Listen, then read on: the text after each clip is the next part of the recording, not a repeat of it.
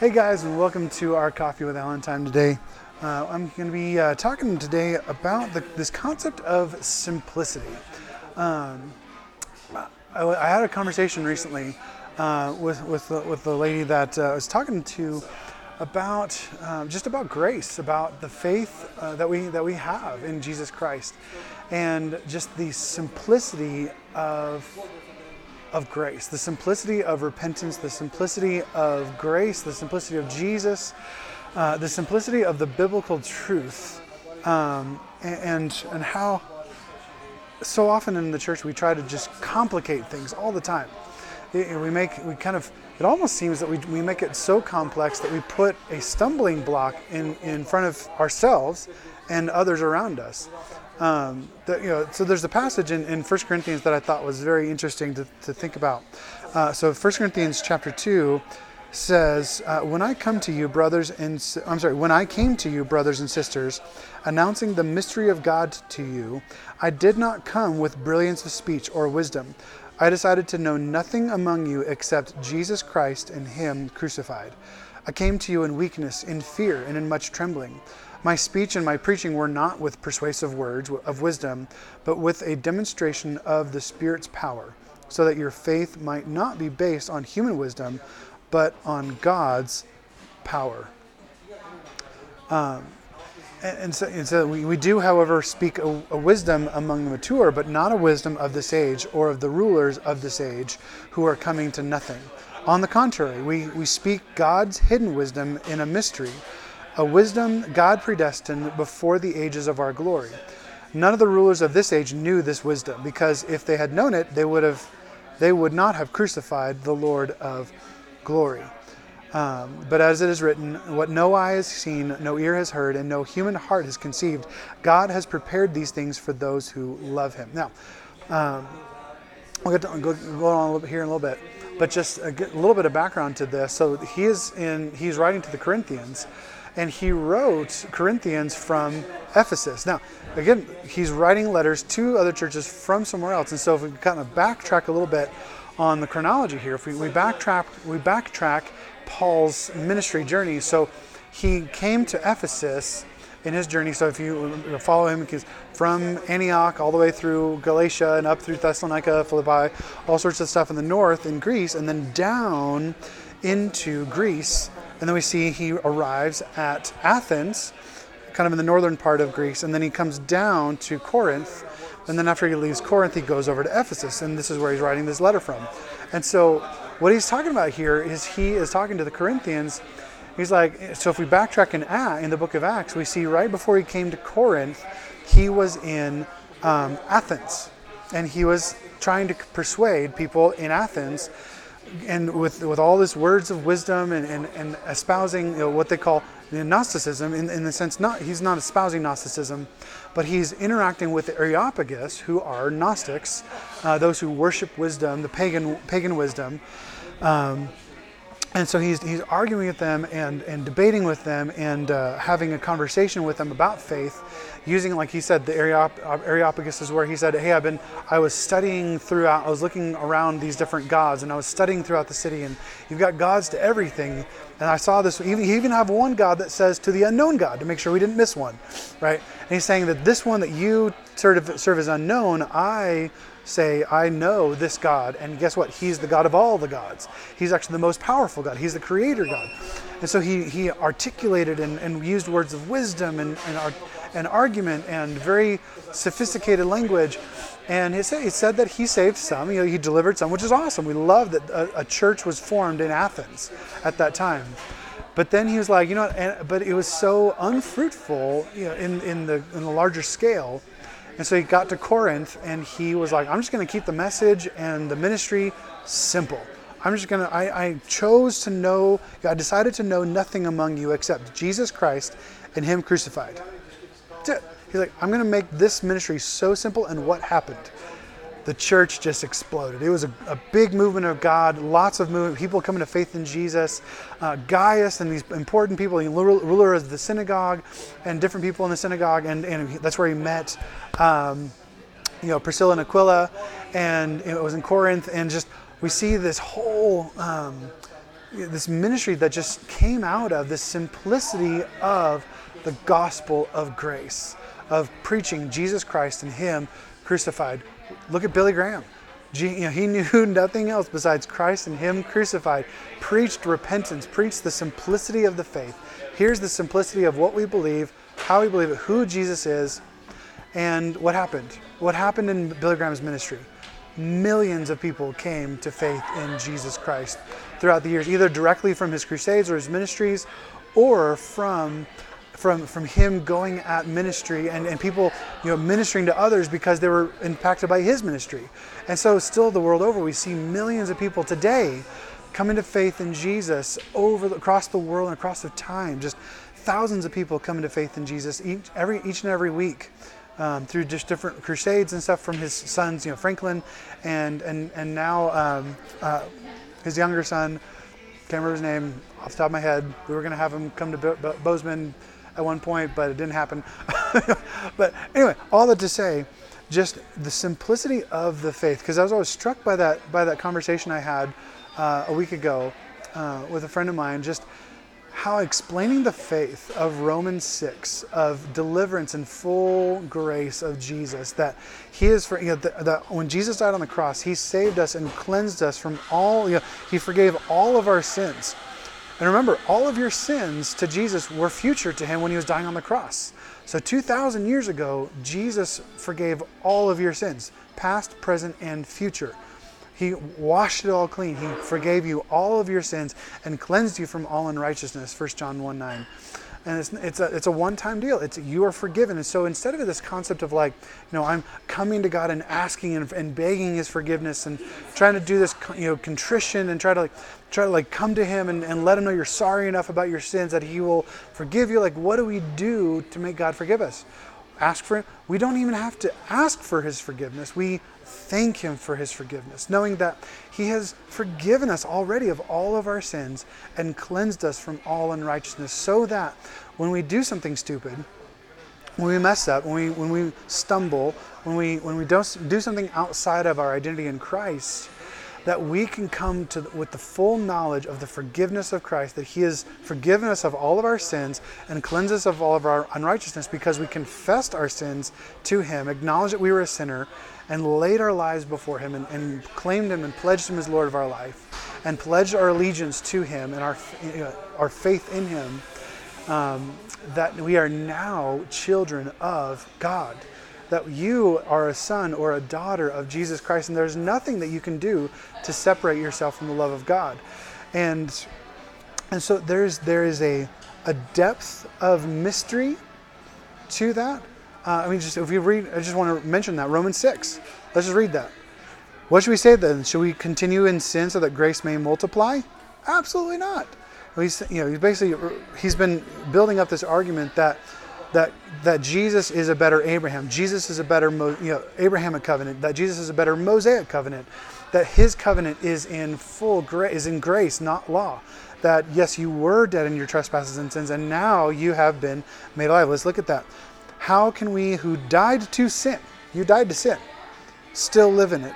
Or are you unaware that all of us who were baptized into Christ Jesus were baptized what? Into his death. Therefore we are were buried with him by baptism into death, in order that just as Christ was raised from the dead by the glory of the Father, so we too may walk in newness of life. For if we've been united with him in the likeness of his death, we will certainly also be in the likeness of his resurrection. For we know that our old self, remember, this is what we oftentimes in theological circles and pastoral circles call the sinful nature. Our old self was crucified with him so that the body ruled by sin might be rendered powerless, so that we may no longer be enslaved to sin, since a person who has died is freed from sin. So if we died with Christ, we believe that we will also live with him because we know that Christ, having been raised from the dead, will not die again. Death no longer rules over him, just like sin doesn't rule over you. For the death he died, he died to sin once for all time. But the life he lives, he lives to God. That's what, it is. he's inviting us into this life, this living life with you know to God. So you too consider yourselves dead to sin and alive to God in Christ Jesus. Um, and so that's why he said, you know, don't let this, don't let sin reign in your mortal body. Because why? It's dead to it. It's powerless. It is gone. Do not offer any parts of your of, of it, you know, as weapons for unrighteousness, but as those who are alive from the dead, offer yourselves to God, and all parts of yourselves to God as weapons for righteousness. For sin will not rule over you, because you are not under law, but under grace you can just sit with this. You know, you just sit with this passage. Um, and so, we when we when we read chapter six, we see the lens th- lens through which we interpret chapter seven.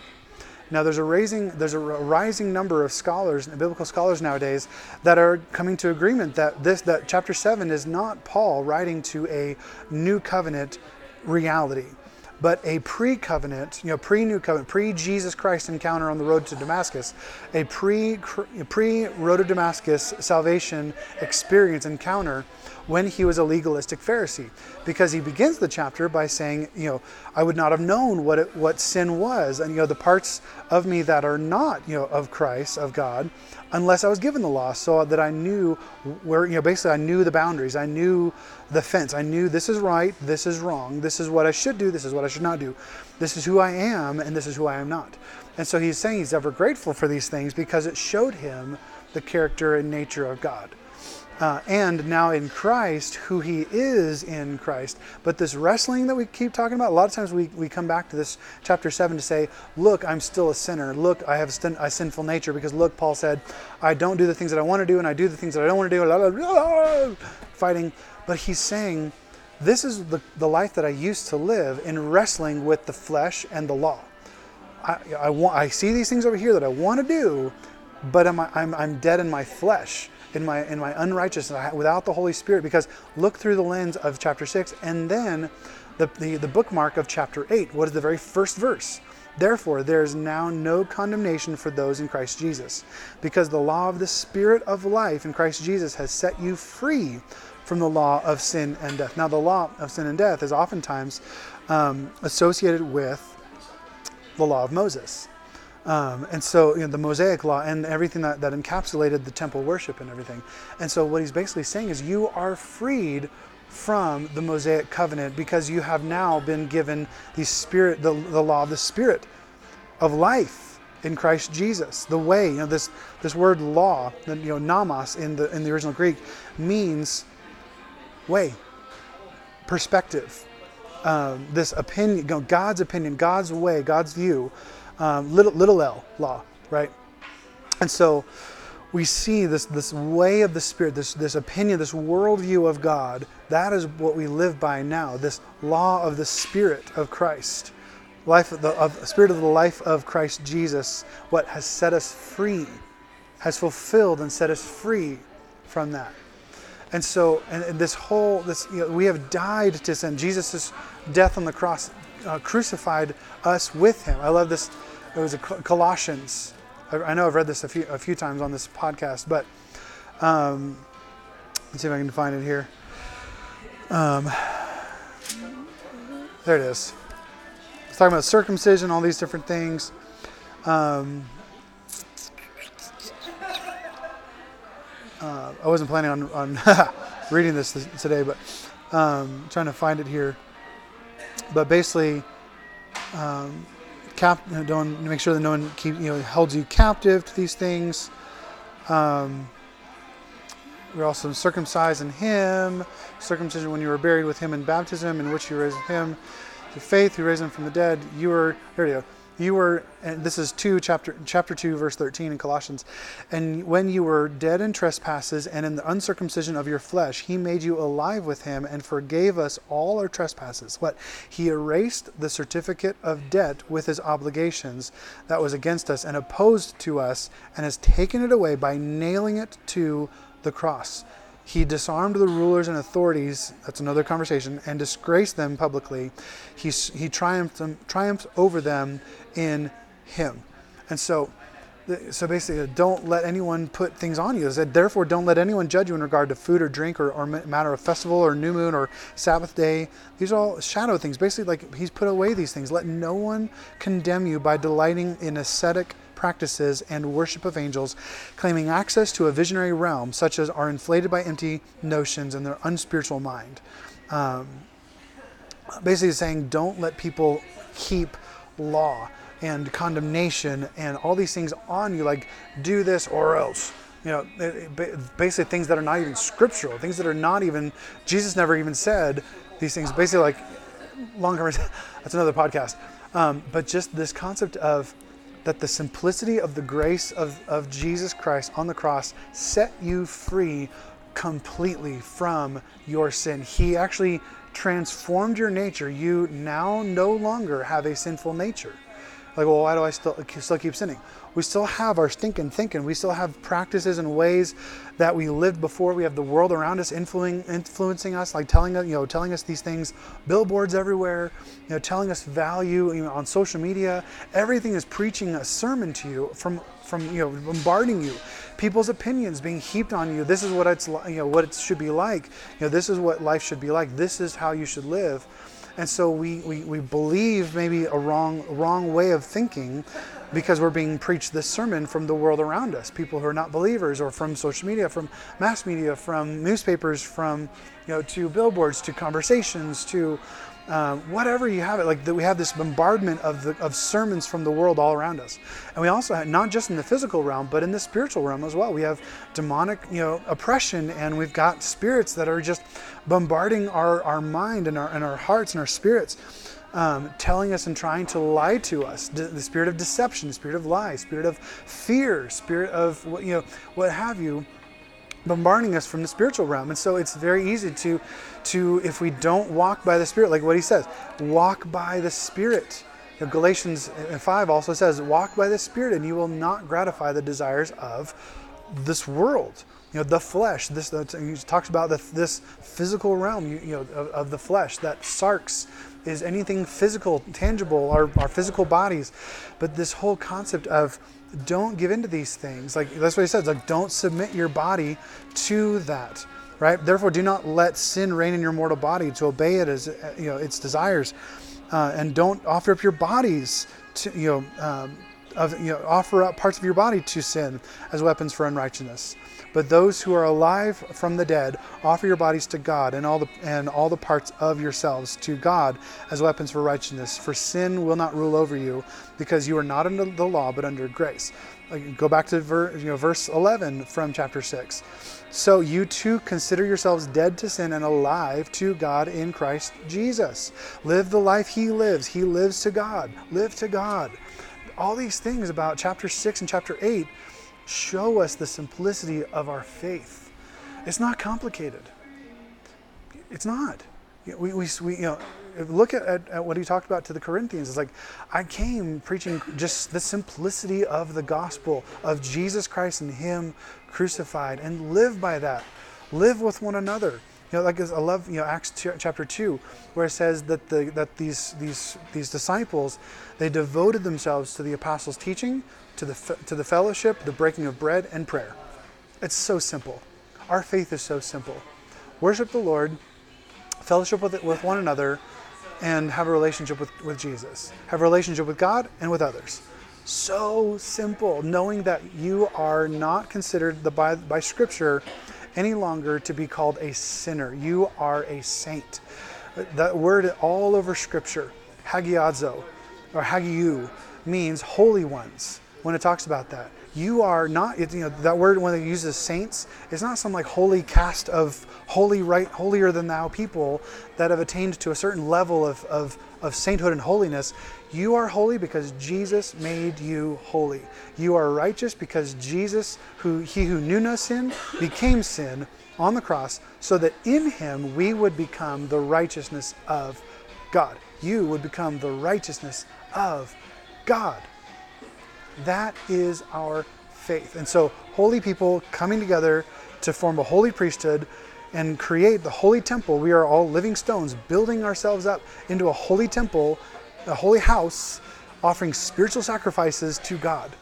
encouraging one another up in the faith, exhorting one another when we and, and re- rebuking and correcting each other when we be, start to believe the stinking thinking and the voices around us in the world to bring us back to remember who we are that we don't forget our identity in Christ, that you are holy, that you are righteous, that all of your sins are forgiven, that you've been cleansed from all unrighteousness. Walk in that. And so when we do stumble, when we do when we do something stupid, we need to reconcile with one another. That's why I said confess your sins, your, your wrong thinking, wrongdoing to one to another, so that you can have healing in the body of Christ. So that there's not division, so that there's not a breakdown, so that there's unity in the faith, so that there's unity as the body of Christ, as saints. Hagiadzu, Hag- Hagiu or Hagiadzo, that you are a holy people, a, a, you know, you are a, a royal people, a holy nation. That is who we are. That is who you are. It is so simple. So lean into that simplicity. Remember that simplicity. Study it. I hope if you if you are angered right now by this, that you would be so ticked off that you'd pick up your Bible and read, because that's what it took for me to realize this as well. I got so frustrated coming out of my religious thoughts, thinking way of thinking, that I was like, I'm I'm ticked off. I'm going to read Romans and blah, blah, blah. and I read it again, and I was like, oh, wow, that is good. And then I read it again, and I was like, whoa, this is good. Whoa, this is good. And then I was like, so I wasn't ticked off at that point. I was so joyful that I was like, I'm good. I'm going to read the entire New Testament. So I read the entire New Testament twice, and it just exploded off the page with joy, with freedom. Passage of scripture that I couldn't read before because it didn't mesh up with my theology, or it was like trying to trying to shove it through this theology of, of legalism. And you know that my existence is to repent always, and that's all I have to ever have to do is I'm a dirty, rotten sinner that's got to live every single day of his life in in just in constant repentance. That's not who we are in Christ. You have been set free. You are holy. You are righteous. You are beloved. That is who you are.